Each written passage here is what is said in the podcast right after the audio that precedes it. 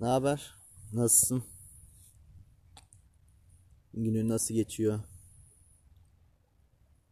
Nasıl hissediyorsun bugün? Günlerden 30 Mart 2020 Pazartesi günü. Güneşli sakin bir hava var. Az bir rüzgar esiyor. Günün nasıl başladı? İşte telaşla mı? İyi bir şeyle mi? Güzel bir motivasyonla mı?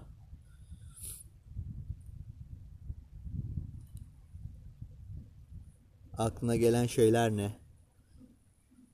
Benim aklıma gelen şeylerden biri bugün yapılan fedakarlıklar, annemin bana yaptığı fedakarlıklar. Onlara borcumuzu nasıl ödeyeceğiz acaba? Onları düşünüyorum biraz da. Nasıl bir fedakarlıktır bu? Annenin oğluna yaptığı karşılıksız şeyler. İşte sabahleyin kalkması olur. Yapılan aklıma gelmeyen bir sürü fedakarlık. Sen bunları birine yapar mıydın? Anne oğul ilişkisini hiçbir zaman anne olamayacağım için anlayamayacağım tabii ki de. Ama baba olduğumda herhalde biraz olsun anlarım diye düşünüyorum. Ama yapılan fedakarlık çok fazla gerçekten. Yani kendim açısından da söylemiyorum. Genel olarak bir annenin çocuğuna yaptığı fedakarlıklar bunun karşılıkları nasıl ödenecek bazen nasıl ödeyebilirim şeklinde düşünüyorsun. İyi biri olmak, iyi bir evlat olmak. Tamam bunlar okey olur zaten. Bunlar normal şeyler ama bunlar ödeyebileceğin şeyler olarak düşünmüyorum. Başka bir şey olmalı. Biraz da böyle kendim biraz insan suçlu hissediyor. Bu kadar şeyler yapılıyor senin için. Sen ne yapıyorsun? Onun için iyi bir insan mı oluyorsun sadece yani bu mu olay? İyi bir evlat olmak mı olay yani sadece? Ne bileyim bu biraz kafamı kurcaladı bugün. Bugünkü konulardan biriydi. Bir de sabah bir şeyle karşılaştım. Bir e, tutkuyla alakalı bir yazı okudum. Yani birçok başarılı insan var duyulmayan. Arkadaşlarım etrafında da var. Bunlar belli tutkuları var. Yani bunları yapmaları için bu tutkularını gerçekleştirmek için fedakarlık yapabilecekleri, onlar için sonsuz enerjiye sahip oldukları bir tutkuları var ve bu tutkuları için her gün kalkıyorlar ve onlar için bir şey yapıyorlar. İşte aslında kendime sordum senin tutkun ne diye. Sana da soruyorum. Senin tutkun ne? Seni sabahleyin zinde kaldırabilecek bir tutkun var mı ya da ya da bir tutku arayışında mısın? Yani sonuçta e, bir ömür insanlar e, baktığımda bir tutkunun peşinden gidiyorlar. E, bu tutkunun peşinden gittikleri için hem mutlu oluyorlar.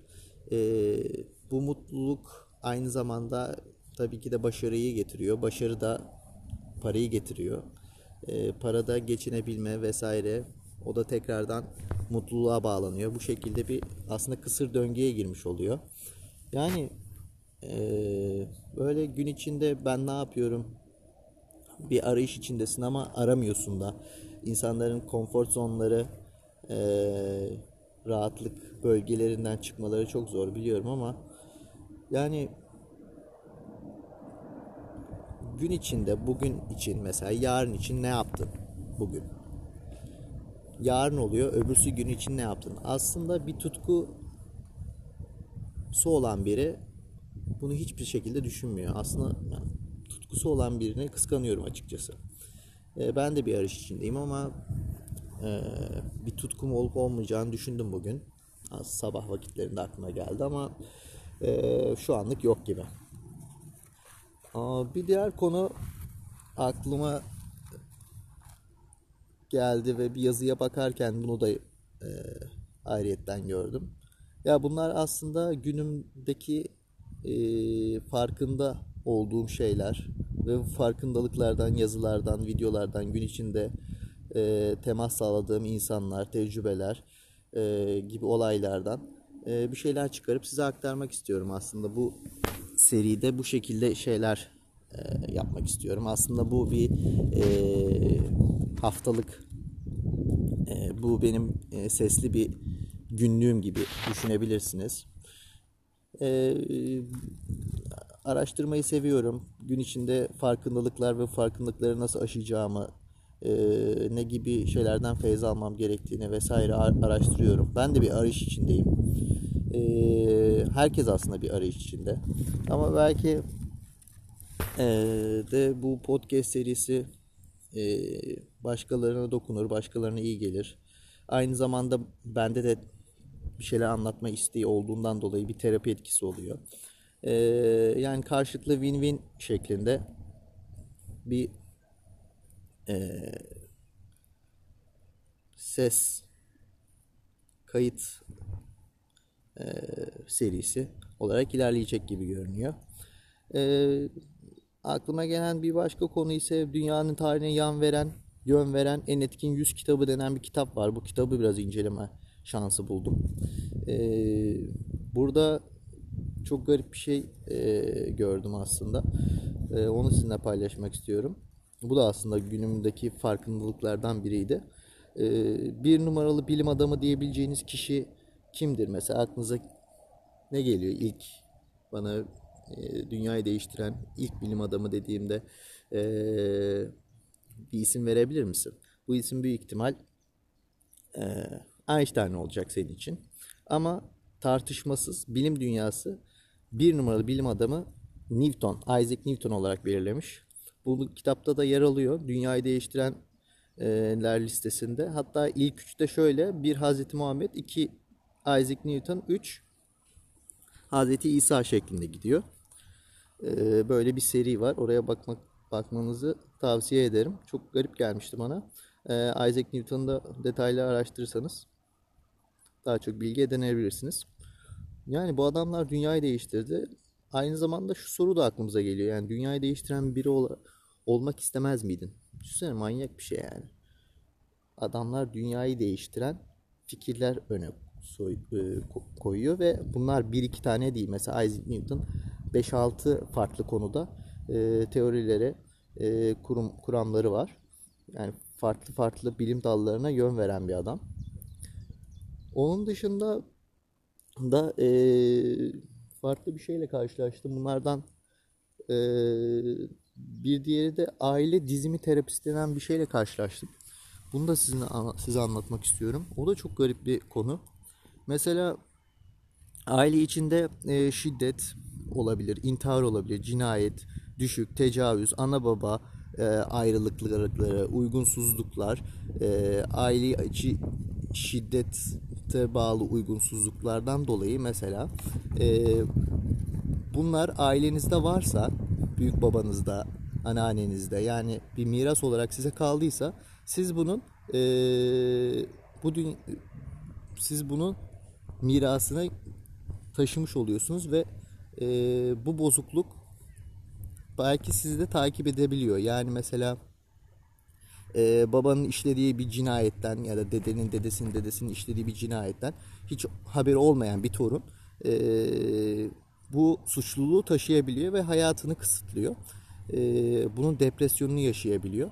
Hayatımızdaki bazı olumsuzlukları bu şekilde aile dizimi denen olaya bağlayabiliyorlar. E, mesela hiç e, ne yaparsak yapalım e, çok iyi bir işte çalışamamız, ilerleyemememiz ya da e, ikili ilişkilerde iyi olamamamız, işte e, çok ayrılık, boş, boşanma yaşanmamız. Bunlar e, dedelerimizden miras kalan genetik e, koddan geldiğini söyleyen bir e, bir terapi sistemi var. Aile dizim terapisi deniyorlar buna. E, işte mirastan gelen bu e, cinayet olur, intihar olur, aile içi şiddet olur. Bu gibi olaylar size e, depresyon yaşatabiliyor. E, bu depresyonda e, mesela sizi intihara götürebiliyor.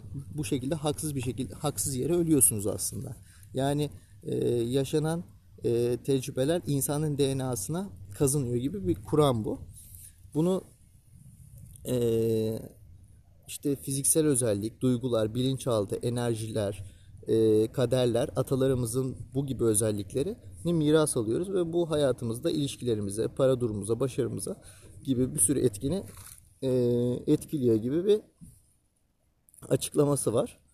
E, Bunun içinde eğer böyle bir hayatınızda olumsuzluk vesaire mesela sana sorduğumda hayatında bir olumsuzluk var mı şu an? Nelerden memnun değilsin ya da e, bu gibi bir sorunun varsa ve bu sorunu aşmaya hazırsan e, bu terapiyi öneriyorlar aslında. Ben de çok bilgi sahibi değilim. Yeni okudum. E, aile dizisine bakılarak bir çıkarım yapılabiliyor. Mesela e, annenin tarafında çok ayrılıklar, boşanmalar varsa mesela senin de bu boşanmaların ve e,